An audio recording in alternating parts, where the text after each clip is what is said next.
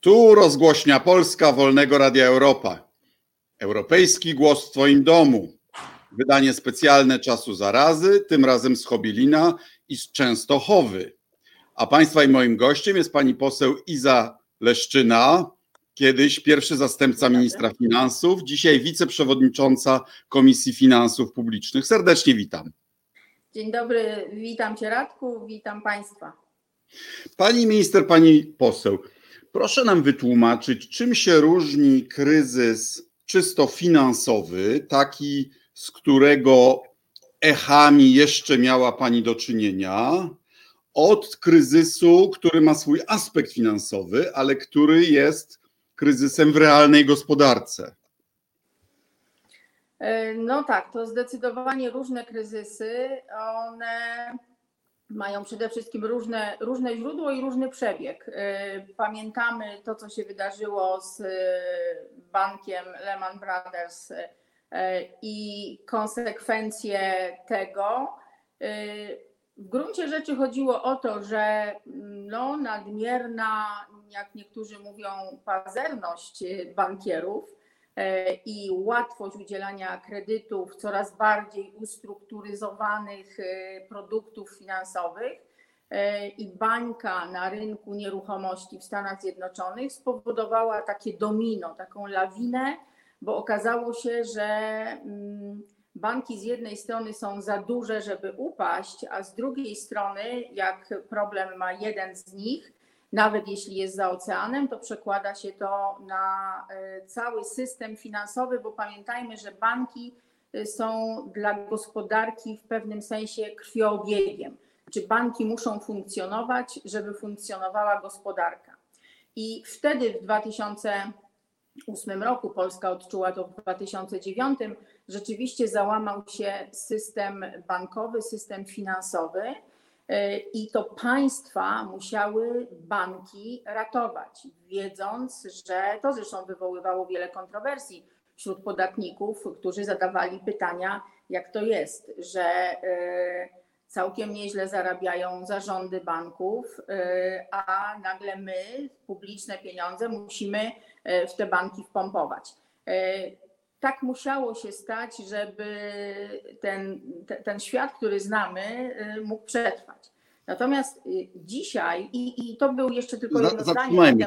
Zatrzymajmy się chwilę, żebyśmy sobie wyjaśnili te podstawowe pojęcia.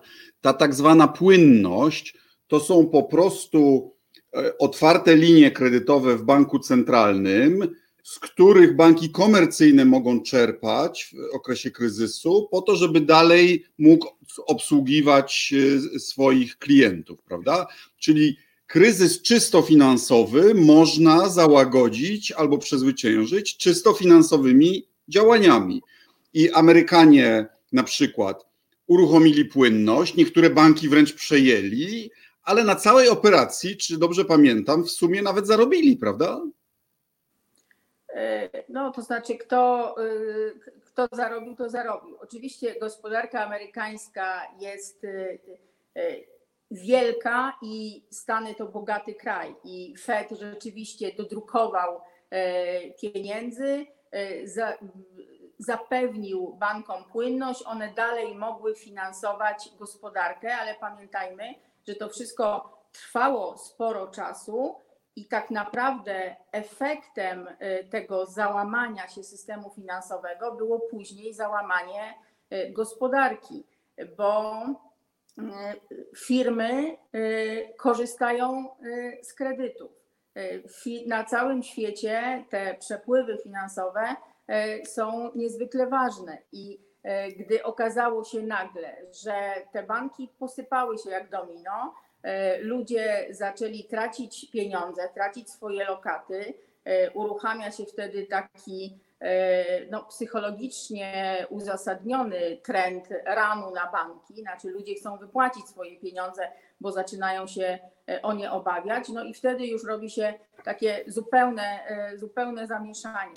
Natomiast dzisiaj sytuacja jest i jeszcze chciałam wrócić na chwilę do tamtego, bo to, co się wydarzyło w 2008, pamiętajmy, w strefie euro odbiło się nam jeszcze jednym kryzysem, bo w gruncie rzeczy za naszych rządów, panie ministrze, przeżyliśmy dwa duże kryzysy. Ten pierwszy to był ten kryzys finansowy, ale drugi kryzys to był kryzys strefy euro, ponieważ państwa, no właśnie dlatego, że musiały dofinansować banki, a jednocześnie wpompować trochę pieniędzy w realną gospodarkę, miały ogromne problemy z finansami publicznymi. Mieliśmy ten kryzys strefy euro, to był 2013 rok. Na wykresie widać dokładnie dwa takie piki, kiedy dochody budżetowe gwałtownie spadają, kiedy spada PKB. Natomiast to, co się dzisiaj stało... Ale jeszcze zatrzymajmy się. I nam groził ran na złotówkę, odpływ inwestycji, niechęć do kupna naszych obligacji i w związku z tym załamanie się kursu, co miałoby swój efekt inflacyjny, ale Rostowski przed kryzysem wykupił ubezpieczenie w AMF-ie, tak? I miał tą dużą bazukę na spekulantów i dzięki temu utrzymaliśmy stabilność waluty, prawda? Dzięki temu i pewnie dzięki paru jeszcze innym działaniom ministra Rostowskiego, ale rzeczywiście ma pan minister rację, to było niezwykle ważne, że mieliśmy tą linię kredytową w Międzynarodowym Funduszu Walutowym, bo ona... To było ile to było miliardów? 21 miliardów dolarów. Za kilkadziesiąt milionów dolarów wykupił możliwość rzucenia na rynek kilkudziesięciu miliardów dolarów, tak? Zresztą był wtedy za to krytykowany przez opozycję, pamiętam, ówczesną. Jak zawsze, jak zawsze. Natomiast to była polisa ubezpieczeniowa. To było absolutnie słuszne posunięcie i mówienie, że po co płaciliśmy miliony, skoro de facto nie wykorzystaliśmy tych miliardów.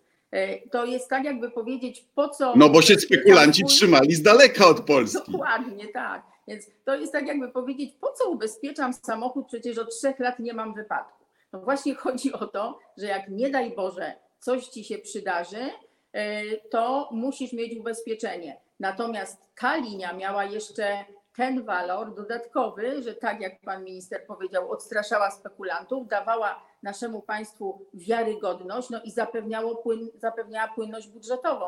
Proszę zobaczyć, że dzisiaj, nie dzisiaj, chyba jakiś tydzień temu, premier Morawiecki po 4,5 latach mówienia, że mamy genialne, rekordowe wpływy budżetowe i że pogonili wszystkie mafie VAT-owskie, nagle w Senacie przyznał się, że płynność nasze państwo ma na 5, maksymalnie 6 tygodni. No ale oczywiście rząd PiS-u, uznając, że wszystko, co robił rząd Platformy Obywatelskiej było złe, zrezygnował z tej elastycznej linii kredytowej, co jest ogromnym błędem, szczególnie w dzisiejszym niezwykle trudnym czasie. I teraz mamy innego rodzaju kryzys, bo banki mają się dobrze póki co. Mamy kryzys... Nawet bardzo dobrze. Jednoczesnego spadku popytu i podaży. I jak sobie z tym radzić? No więc właśnie, w normalnym czasie to jest tak, że państwa utrzymywane są przez podatników, przez tych, którzy wytwarzają PKB, przez przedsiębiorców i ich pracowników, którzy płacą podatki. Jedni i drudzy to robią. I to jest naturalne, jesteśmy do tego przyzwyczajeni, tak funkcjonują państwa w cywilizowanym świecie. Dzisiaj sytuację mamy zupełnie inną, zupełnie nadzwyczajną i dlatego większość państw podjęła decyzję bardzo trudną, także ryzykowną, ale jedyną chyba możliwą i uczciwą. Skoro mówimy wam, że nie możecie produkować, nie możecie handlować, nie możecie świadczyć usług, zamykamy wasze firmy, waszym pracownikom każemy pozostać w domu, to musimy was wziąć na garnuszek państwa. To znaczy dzisiaj państwo ma obowiązek utrzymać może przez miesiąc, może przez 2, pewnie maksymalnie 3, bo nie stać większości państw na dłużej. Ale musimy wziąć na siebie utrzymanie firm i miejsc pracy. i miejsc pracy, żeby w ogóle było co odmrażać za miesiąc, czy dwa, czy trzy, prawda? I to są, i w Stanach Zjednoczonych każdy Amerykanin dostaje $1200 na konto po prostu z Urzędu Skarbowego. W Wielkiej Brytanii wzięto, znaczy Wielka Brytania, która zawsze była raczej liberalna gospodarczo, z dnia na dzień stała się skandynawska, to znaczy państwo wzięło na swoje utrzymanie wiele firm i prawie wszystkich pracowników, także samozatrudnionych. To będzie kosztowało gigantyczne pieniądze, ale w ten sposób te firmy i ci pracownicy przetrwają. I czy dobrze sądzę, że ta operacja, żeby się udała, musi wykorzystać pewien spory procent PKB. Ona w tych krajach, które to robią na odpowiednią skalę, kosztuje między 10 a 20% PKB. A ile u nas są warte te kolejne tarcze naszego rządu? To już odpowiadam, ale rzeczywiście jest tak, jak pan minister powiedział. Japonia daje 19% PKB, bliskie nam Niemcy 20% swojego PKB, Francja, Wielka Brytania chyba około 15%, ale Czesi, nasi sąsiedzi z byłego bloku komunistycznego, dają 18% PKB. Polska. Pytanie jest o tyle trudne, ale oczywiście na nie odpowiem, że w tamtych krajach, o których pan minister mówił, ta pomoc jest dość precyzyjnie określona, prosta i już funkcjonuje. I automatyczna, znaczy dzisiaj decyzja, za 3 dni pieniądze na kontach. Tak jest. Natomiast co jest u nas? U nas rząd wyprodukował póki co już 3 wielkie ustawy z setkami artykułów, przepisami odnoszącymi się do setek innych przepisów i innych ustaw. To jest kilkaset stron bardzo skomplikowanych przepisów, które tę pomoc niezwykle skomplikowały i dla różnych podmiotów proponują bardzo różne instrumenty, a efekt jest taki, że jeśli firma nie zatrudni dobrej kancelarii prawnej, to jest zagubiona, nie ma szansy z niczego. Znaczy jedna rzecz jest konkretna, księgowi mówią, że można w tej chwili nie płacić ZUS-u, tak? To jest proste, łatwe i to jest sposób na skorzystanie z tej ulgi. A wszystko ponadto jest straszne. Byłoby tak, ale weźmy ten ZUS, bo to jest całkiem dobry przykład, bo chcę pokazać pewien chaos, który powoduje, że nawet sensowne mechanizmy, które najczęściej PiS jakby zaadaptował z naszych rozwiązań, są skomplikowane. Najpierw powiedział rząd, ogłosił, że będą wakacje od ZUS-u, czyli ZUS zawieszony. Nie masz przychodów przez 3 miesiące na przykład żadnych, ale po 3 miesiącach będziesz musiał ten ZUS i tak zapłacić. Przedsiębiorcy podnieśli larum, złożyła Koalicja Obywatelska szybciutko projekt, w którym napisaliśmy, że ten ZUS przez 3 miesiące, znaczy musi być zwolnienie z ZUS-u, bo jak firma nie ma przychodów, pracodawca chce utrzymać miejsca pracy, jakoś będzie się dogadywał ze swoimi ludźmi, że wrócą do pracy, być może dzisiaj będą pracować mniej, może dostaną mniejsze wynagrodzenie, ale zdejmujemy z niego daniny publiczne, czyli apelowaliśmy, żeby to były zaliczki na CIT i PIT i żeby to był ZUS. PiS powiedział, że nie, tylko zawieszenie. Potem wyszedł pan prezydent i powiedział, że to może jednak dajmy tym mikroprzedsiębiorstwom. Później w kolejnej tarczy okazało się, że PiS może da jeszcze tym małym, ale na koniec okazało się, że jednak małym nie dał, bo dał małym, ale tylko w ten sposób, że pierwszych 9 pracowników tylko jest zwolnionych. Generalnie jest chaos informacyjny i to powoduje, że firmy duże, które nie dostały póki co w ogóle nic, raczej skłaniają się do zwolnień grupowych. I to będzie największy dramat, bo powiedział pan, że trzeba zachować miejsca pracy, żeby było co odmrażać. Bardzo słusznie, ale trzeba zachować te miejsca pracy, żeby je odmrozić i żeby w ogóle były dochody budżetowe, żeby były jakieś podatki i jakieś składki ZUS-owskie, ponieważ jak te firmy upadną, no to ale to co do tego się zgodziliśmy. Ale jak podsumować te 3 tarcze i może nawet jeszcze dodać poluzowanie z NBP-u, to ile w proporcji do PKB to jest?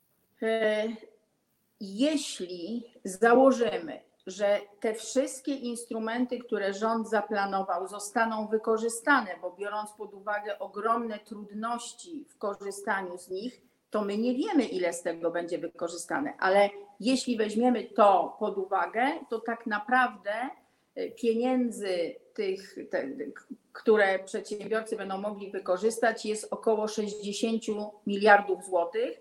To nie jest nawet 3% PKB. Bo czyli o rząd wielkości inaczej niż w innych krajach, tak? Zdecydowanie tak. I jeszcze jedno zdanie, muszę oczywiście oddać sprawiedliwość temu, co jest. Ta tarcza tak zwana finansowa, o której ostatnio mówił premier Morawiecki z prezesem Glapińskim, to jest dodatkowe 100 miliardów złotych. Bo proszę pamiętać, że najpierw premier mówił o 212 miliardach i tam oprócz tych 60 miliardów, które rzeczywiście mogą wykorzystać przedsiębiorcy i mogą je niejako dostać, to reszta to w zasadzie była ta płynność, o której mówimy, którą miał zapewnić Narodowy Bank Polski. No i 100 miliardów złotych to brzmi imponująco, tylko że strefa euro robi 4 biliony euro, czyli prawie 20 000 miliardów złotych. No tak, ta różnica jest znacząca, ale nawet jeśli weźmiemy te 100 miliardów, które obiecane było teraz, że to będą te gwarancje 100%, a potem być może umorzenia i to ma iść przez Polski Fundusz Rozwoju, to, to wszystko jest około 8% PKB, ale powtórzę jeszcze raz. Oprócz tego, że to jest 2 razy mniej czy wielokrotnie razy mniej niż dają inne państwa, to najważniejsze jest jedno. Kto szybko daje, ten 2 razy daje. U nas to wszystko trwa i jak pan chce zapytać mnie, ile pieniędzy żywej gotówki już dzisiaj trafiło do przedsiębiorców, to mam najświeższe dane sprzed 2 dni od pani minister pracy polityki społecznej. Mówiła to z mównicy sejmowej i to jest niecałe 4 miliardy złotych. Czyli grosze. 4 miliardy złotych. Czyli grosze, jakkolwiek to brzmi dla zwykłego śmiertelnika. Ale jak powiedział Morawiecki w Senacie, on się boi, że jak przeholuje z tarczą i z poluzowaniem z NBP-u, to będzie miał ran na złotówkę, bo on nie ma tego ubezpieczenia, które miał Rostowski. I w sytuacji kryzysu, gdy wszyscy się chowają, uciekają do bezpiecznych przystani, czyli do dolara i do euro, to marginalne waluty, takie jak złotówka, będą pod presją, tak? I on się tego boi, że mu się kurs zawali i wystrzeli inflacja. Czy to jest moment na martwienie się o kurs złotówki? Znaczy o kurs złotówki trzeba się martwić zawsze, ale oczywiście dzisiaj mamy inne i większe zmartwienia. I o co się martwi przede wszystkim premier Morawiecki? On martwi się przede wszystkim o to, że ta polityka fiskalna i finansowa prowadzona przez rząd, który on reprezentował przez kilka ostatnich lat, no okaże się fiaskiem. Jakby ludzie i no, świat to widzi, ale że także ludzie w Polsce, ci, którzy wierzyli PiS-owi, że rzeczywiście są pieniądze na wszystkie obietnice wyborcze, że ci ludzie zobaczą, że PiS zostawił nas na bosaka na poważną, mroźną zimę w gospodarce.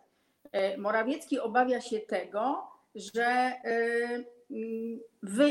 wyjdzie na jaw także wewnętrznie, bo oni zawsze myślą tą polityką wewnętrzną przecież w swoich wszystkich działaniach, wyjdzie na jaw, że inne państwa przygotowały się na kryzys, bo wiadomo było, że jest cykl koniunkturalny i nikt się nie spodziewał pandemii, ale wszyscy ostrzegali już w zeszłym roku, że koniunktura będzie się pogarszać.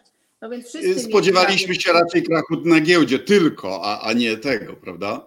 No tak, tylko że inne państwa, zdecydowana większość państw Unii Europejskiej zapewniła sobie coś, co ekonomiści nazywają poduszką finansową.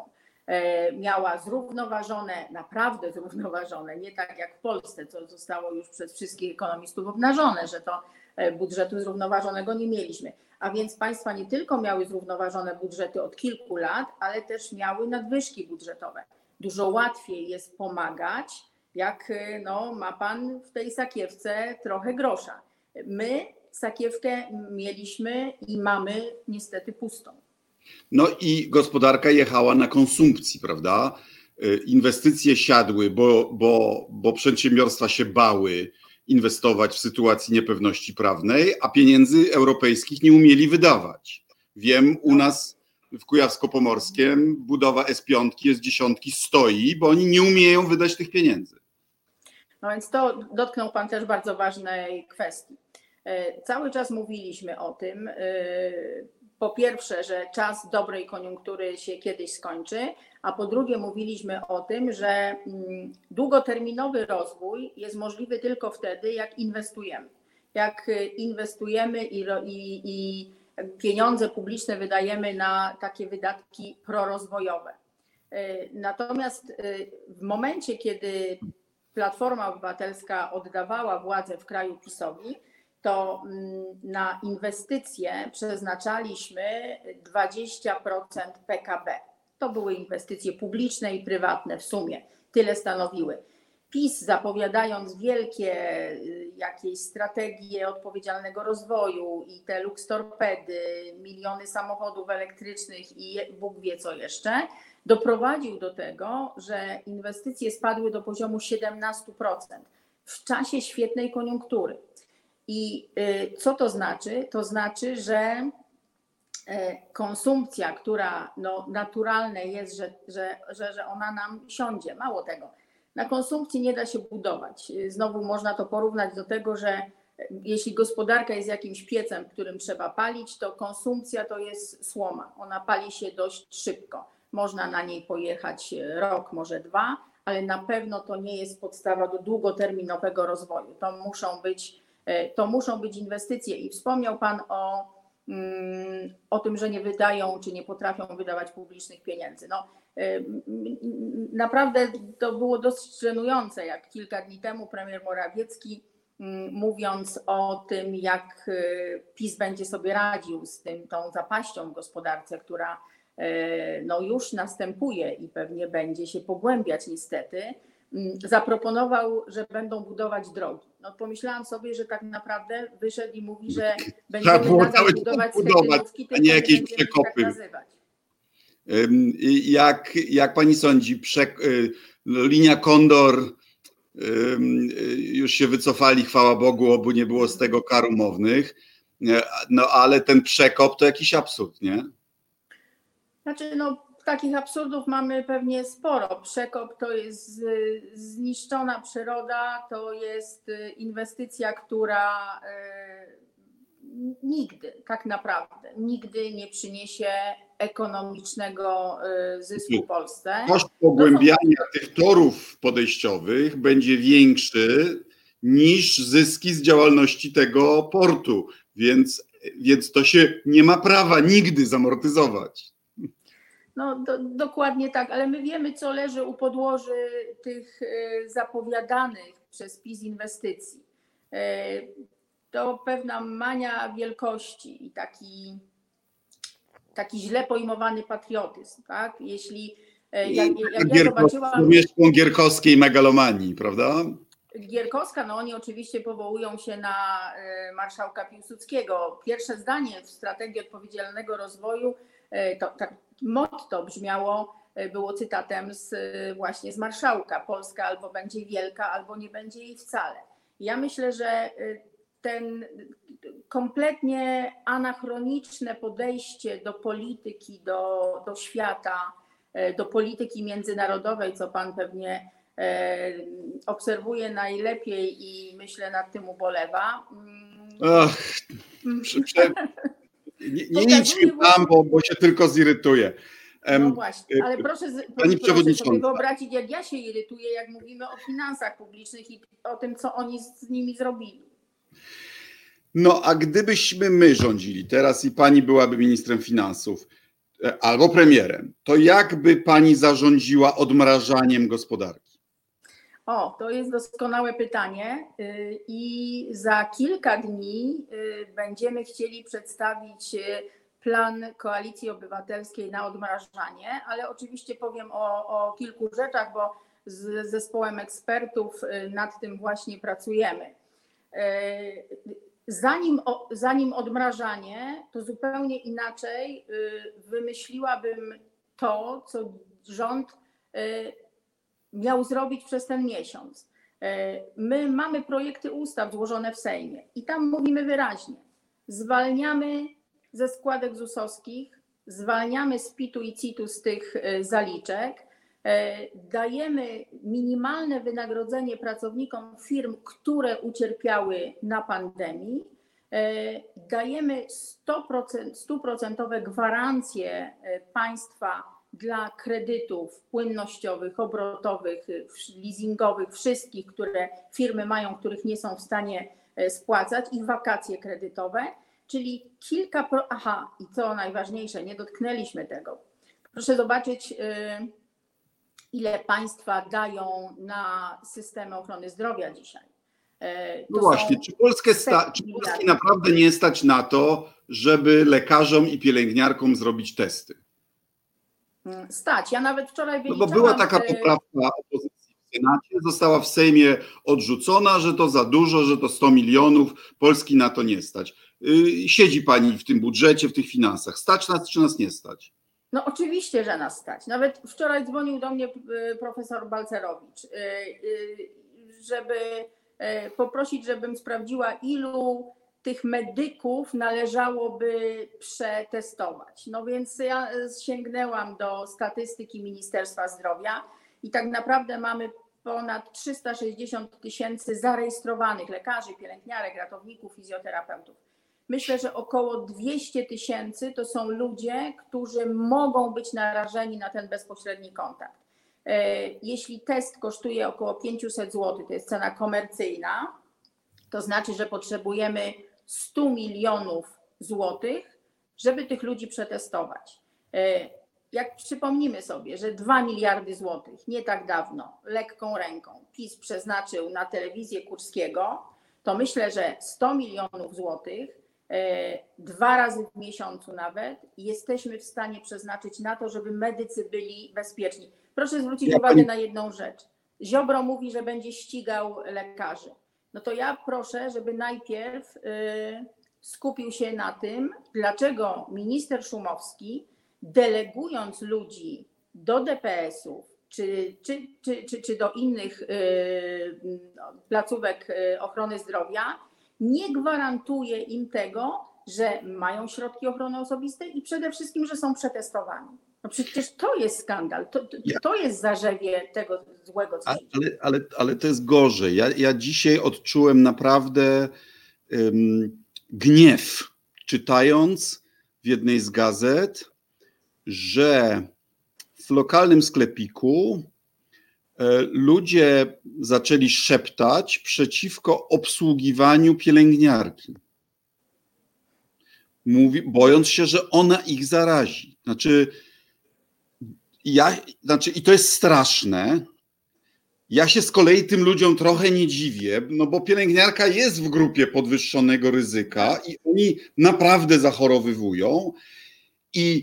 I te 100 milionów złotych to jest coś, co by wzmocniło pierwszą linię frontu, dało tym ludziom, o których wszyscy mówimy, że są bohaterami, tak? A nie dajemy im instrumentów bohaterstwa, żeby oni się poczuli bezpieczni wobec samych siebie, wobec swoich rodzin, żeby mogli walczyć i z drugiej strony, żeby nie budzili strachu. No jak można uszanować tych ludzi, jak oni będą się spotykali z atakami i z takim odrzuceniem społecznym. No to jest jakiś dramat. Jak mogliśmy do tego doprowadzić? No właśnie, bo od testów do odmrażania jest bardzo blisko. Ja starałam się czytać też to, co piszą w świecie na temat innych państw, które wcześniej były dotknięte i zaczynają wychodzić. I w Stanach Zjednoczonych, kiedy była pandemia eboli, jeden współpracownik prezydenta Obamy, Ron Klain, zajmował się, zarządzał walką z ebolą i on powiedział teraz w kontekście już koronawirusa takie zdanie, że jeśli chcesz odmrażać gospodarkę najszybciej jak się tylko da, to musisz przeprowadzać jak najwięcej testów. Więc wracając do odmrażania, jeśli nie będziemy wiedzieli, jakie są łańcuchy zakażeń, jeśli nie będziemy mieli zdiagnozowanych jak najwięcej osób, nie będziemy wiedzieli, kto może iść do pracy, a kto do pracy nie powinien iść. To, co przedstawił premier Morawiecki, nazywając pierwszym etapem odmrożenia, czyli otwarcie parków, lasów i... To jest tylko wycofanie się z idiotycznej decyzji poprzedniej, prawda? No dokładnie tak. To znaczy, naprawdę ani parki, ani kościoły nie wpłyną na gospodarkę. Dobrze jest się pomodlić, jak komuś to pomaga, absolutnie tak. Natomiast można to zrobić w domu, myślę, póki co, a już na pewno nie dzięki temu ani kosmetyczki, fryzjerki, ani handel i zakłady pracy nie będą miały się lepiej. Więc dlaczego to, co powiedział Morawiecki, jest takie bez sensu? Bo on nie ma żadnych danych albo je ukrywa. Wszystkie państwa na świecie mówią, że do odmrażania konieczna jest transparentność i przejrzystość. Ludzie muszą znać modele, na jakich opiera się rząd. Ludzie muszą wiedzieć, na jakich podstawie wydawane są decyzje. W swoim przemówieniu do narodu bardzo precyzyjnie przedstawiła przesłanki, jakimi rząd się kieruje w swoich decyzjach. A my nie wiemy. U nas mamy manipulacje, znaczy u nas Łukasz Szumowski, minister zdrowia, właściwie wczoraj chyba stracił cały ten autorytet, który sobie budował przez wszystkie dni, bo bez żadnych danych nagle wychodzi minister zdrowia, lekarz, profesor i mówi, że on rekomenduje wybory korespondencyjne. Chwilę później zadzwoniła do mnie pani senator Małecka-Libera, przewodnicząca Komisji Zdrowia w Senacie i mówi tak, słuchaj, ale na jakiej podstawie minister rekomenduje, skoro główny inspektor sanitarny, pan Pinkas, nie wydał żadnej rekomendacji, bo powiedział... Dzień wcześniej mówili, że czekają na ekspertyzy, tak, badania materiałów, procedur i tak dalej. Wszyscy wiemy, jak to było. Dostał telefon z Nowogródzkiej, i nad tym całym procesem się unosi ta wola prezesa, żeby przepchnąć prezydenta na drugą kadencję. Tak. Rujnuje zaufanie do wszystkiego, co ta władza mówi. I nie da się odmrozić gospodarki w ten sposób, bo dopóki mamy to zakłamanie i partyjny interes i nie mamy dużej ilości testów, w ogóle myślenie Morawieckiego jest błędne. On chce iść branżami. Fryzjerki, kosmetyczki gdzieś tam na chyba trzeci etap zaproponował, chociaż nie wiemy w ogóle w jakim to będzie terminie. Firmy muszą wiedzieć kiedy i jakie, ale uwaga, nie da się tego zrobić inaczej jak z zaangażowaniem samorządów. Muszą powstać regionalne, powiatowe sztaby kryzysowe, które znają sytuację na swoim terenie epidemiologiczną, i gospodarczą, znają strukturę gospodarki.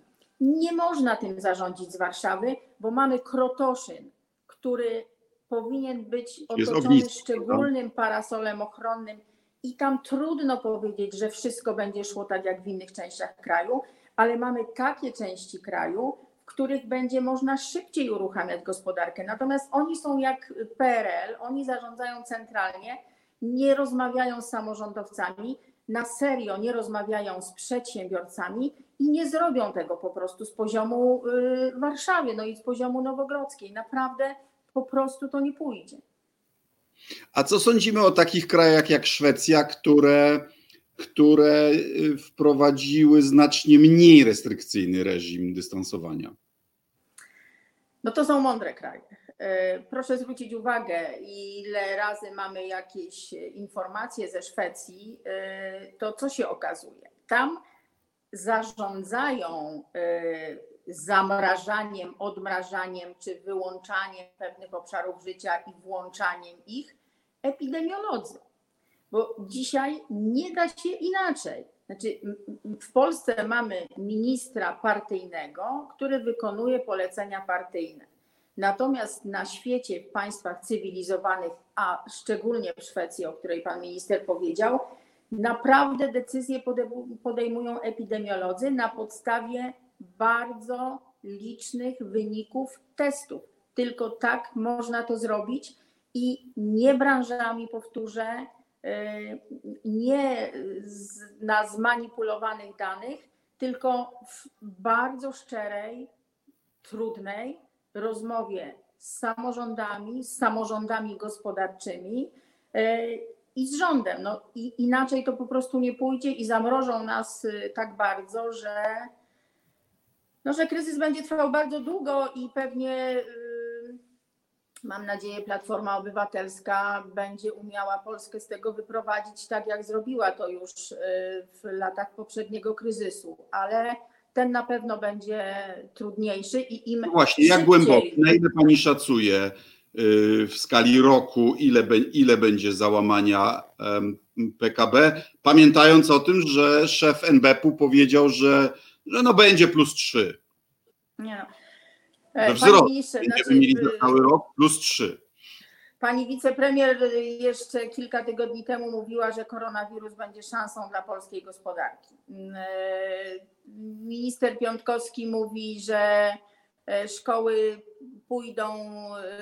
uruchomi szkoły 26 kwietnia. Minister Emilewicz mówi, że chyba do końca roku nie pójdą, a rzecznik rządu mówi jeszcze, że to nie wiadomo. To jest też skandal i o tej edukacji naprawdę warto mówić. To, co robią dzieciom, nauczycielom, to jest nie do odrobienia. Znaczy, dzieci w Polsce dzisiaj uczą się od dorosłych, że można udawać, że się pracuje, można udawać, że się uczy, bo bardzo wiele dzieciaków nie jest w stanie korzystać z edukacji i samozadowolenie ministra edukacji jest skandaliczne. A obiecywali 100 megabitów dla wszystkich na stulecie niepodległości, prawda? A skończyło się na ławeczkach i marszu z ONR-em.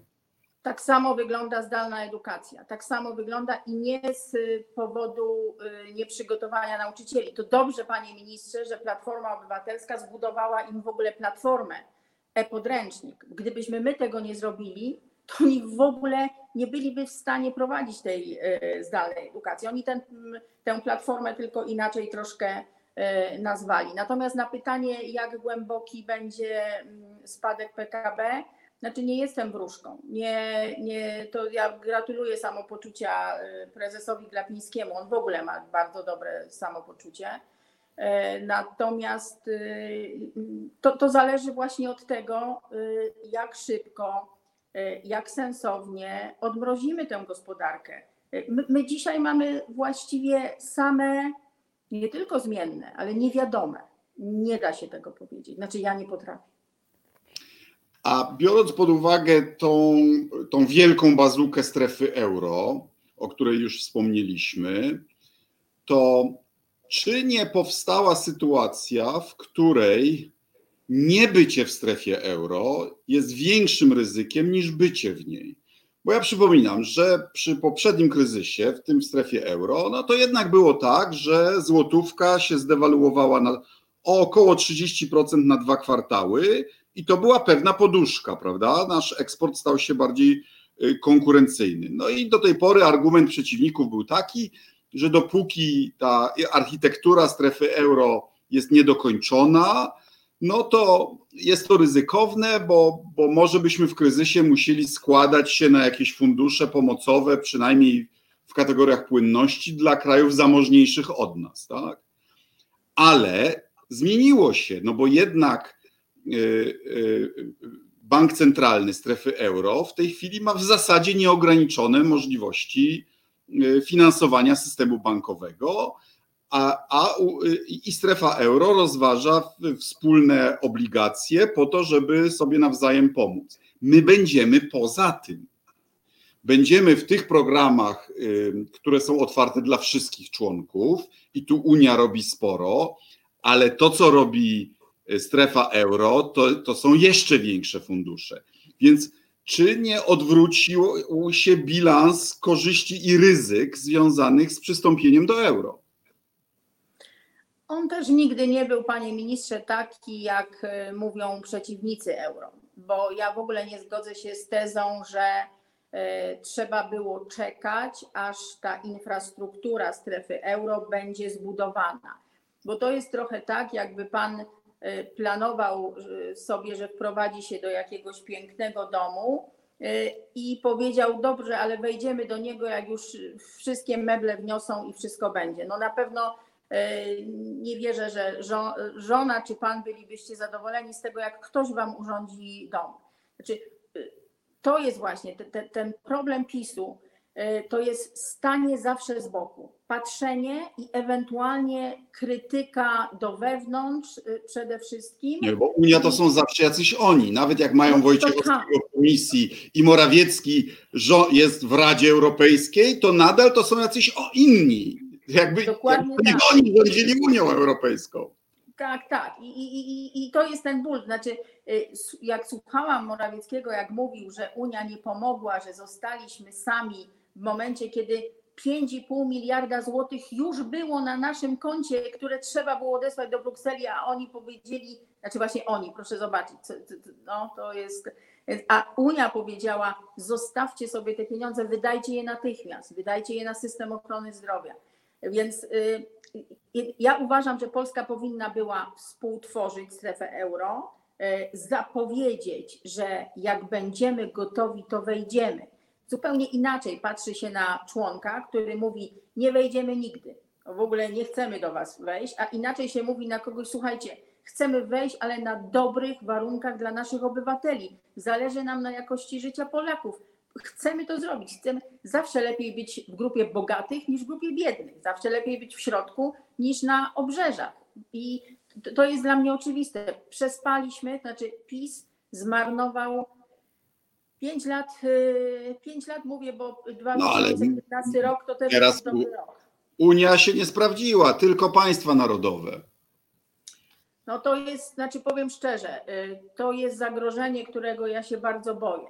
Znaczy mam nadzieję, że wygra rozsądek, ale będzie bardzo ciężko. Ludziom będzie trudno, będą tracić pracę, nie tylko w Polsce, w innych krajach też. Jakie będzie w Polsce bezrobocie? Na ile pani szacuje?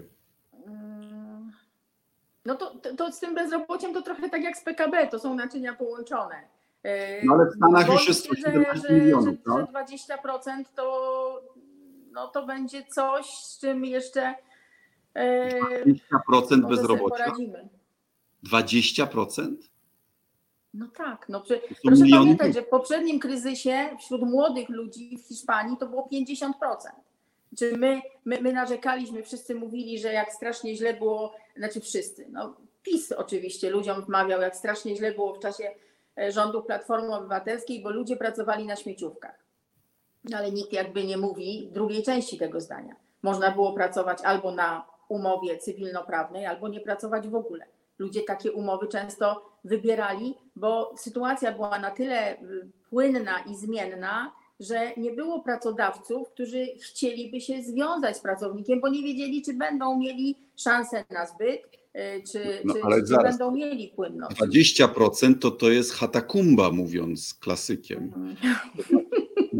Nie, to znaczy oczywiście, że to jest fatalne, ale znaczy ja dostaję też informacje z rynku i naprawdę, proszę mi wierzyć, sporo firm przygotowuje się do zwolnień grupowych.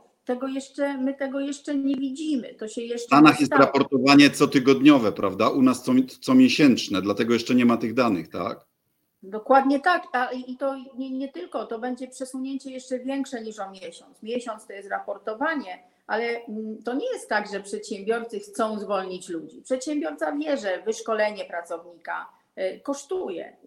Jak ma dobrych pracowników, nie chce ich zwolnić, to jest oczywiste. No tylko, że jak państwo nie dało pomocy szybko, prosto i nie wcelowało jakby w punkt, no to może miesiąc przetrwa, ale w kolejnym miesiącu zacznie procedurę zwolnienia. Czyli Morawiecki gra na krótką, oszczędzając teraz pieniądze, robiąc tarczę niewystarczającą, bo się boi o kurs złotówki, ale za 2-3 miesiące ludzie pozamykają firmy, pozwalniają pracowników. I dostanie po głowie. Tym gorszy, bo mu znikną płatnicy podatków. Dokładnie tak. Czyli gra na krótką, a w średniej perspektywie będzie tym gorzej. Niestety tak. Nie wiem dlaczego. To jest moment na zadłużanie się, tak? Znaczy Polska ma jeden z niższych wskaźników zadłużenia publicznego w stosunku do PKB, więc stać nas na to, żeby wydać trochę pieniędzy, żeby ratować miejsca pracy. No, powtórzę jeszcze raz. Dzisiaj musi być nas stać, bo zadłużenie się dzisiaj to lepsza perspektywa i pewniejsza perspektywa na to, że w ogóle z tego wyjdziemy, nawet nie chcę powiedzieć obronną ręką, ale nie tak strasznie potłuczeni, jak moglibyśmy wyjść. Dzisiaj trzeba to zrobić, ale byłabym ostrożna z mówieniem, że mamy niski poziom długu, więc możemy to zrobić. Proszę pamiętać o dwóch rzeczach. Po pierwsze, Polska to nie Niemcy i my jesteśmy naprawdę ciągle krajem jednak na dorobku. My gonimy, znaczy nasza gospodarka nie jest jeszcze tak silna, żebyśmy mogli się zadłużyć tak, jak robią to inne kraje starej Unii. I druga rzecz, proszę pamiętać, że mamy w konstytucji próg 60%, czyli dług nie może być wyższy niż 60% PKB. No i tego konstytucyjnego długu pewnie nie powinniśmy przekroczyć. Powtórzę jeszcze raz, gdyby nie fatalna, nieodpowiedzialna polityka fiskalna przez ostatnie 4 lata, mielibyśmy przestrzeń na zadłużenie się i pewność, że tego progu nie przekroczymy. Jak jest dzisiaj? W gruncie rzeczy my nie do końca wiemy, jaki jest stan finansów publicznych państwa, bo rząd zapowiedział, że nie będzie wieloletniego planu finansowego państwa. To jest obowiązek wynikający z ustawy o finansach publicznych. Rząd zapowiedział, że w związku z koronawirusem nie będzie. Tak naprawdę jak mówimy o tarczy, to w mojej ocenie, jeśli to jest tarcza, to jest tarcza przede wszystkim dla urzędników, którzy dostali ogromne instrumenty inwigilacyjne. Z drugiej strony to jest tarcza, która daje im bezkarność, bo mogą przekraczać uprawnienia, nie dopełniać uprawnień. Nikt ich nie będzie za to karał. Takie przepisy przeforsował rząd PiS-u i większość sejmowa w ustawach covidowych, jakby szantażując opozycję. No jak to, nie zagłosujecie za tym, żeby mikrofirmy nie płaciły ZUS-u? No zagłosujemy za tym, ale jak już w drugiej tarczy było niewiele pomocy dla firm, a bardzo dużo niebezpiecznych dla demokracji rozwiązań i umożliwianie korespondencyjnych wyborów, to Koalicja Obywatelska powiedziała nie, za tym nie zagłosujemy. Pani poseł, zmierzając ku końcowi, wyobraźmy sobie, że Gowin dotrzymuje słowa, buntuje się w sprawie wyborów 10 maja, że ma lojalność tych 5 szabel swojego porozumienia, wycofuje poparcie dla rządu, rząd pada, jest rząd opozycji, jest minister finansów Izabela Leszczyna, premier Budka. Jakie są 3 rady, jakie by pani udzieliła premierowi, żeby lepiej z tym kryzysem sobie poradzić, niż to robi obecny rząd? 3 rady. Pierwsza, jeśli chodzi o gospodarkę, prawdziwa płynność dla przedsiębiorców. Jeśli chodzi o system ochrony zdrowia, testy, dużo testów. I jeśli chodzi o Polskę w ogóle, absolutna przejrzystość, podejmowanie decyzji właściwie. Zawsze się mówi, że polityka to jak ta kiełbasa i nie powinno się na wierzchu. Uważam, że dzisiaj jest taki czas, że premier, rząd muszą się wykazać absolutną transparentnością. Znaczy wszystkie decyzje muszą być podejmowane na oczach obywateli, bo podstawą wyjścia na prostą jest zaufanie. Jeśli obywatele nie będą mieli zaufania do rządu, nigdy z tego nie wyjdziemy i będziemy się pogrążać w jakimś chaosie, jej recesji, a oczywiście życzę naszej ojczyźnie jak najlepiej. Dziękuję bardzo. Dołączam do tego apelu do rządu. Zaufajcie Polakom, potraktujcie nas jak dorosłych. Przestańcie uprawiać tą bezmyślną, nachalną propagandę. Mówcie prawdę, bo jest potrzebna solidarność. Tylko w ten sposób możemy z tego wyjść bez katastrofy zarówno społecznej, jak gospodarczej, jak i politycznej. Serdecznie dziękuję za rozmowę. Dziękuję bardzo, panie ministrze. To była rozgłośnia Polska Wolnego Radia Europa, Europejski Głos w Twoim Domu.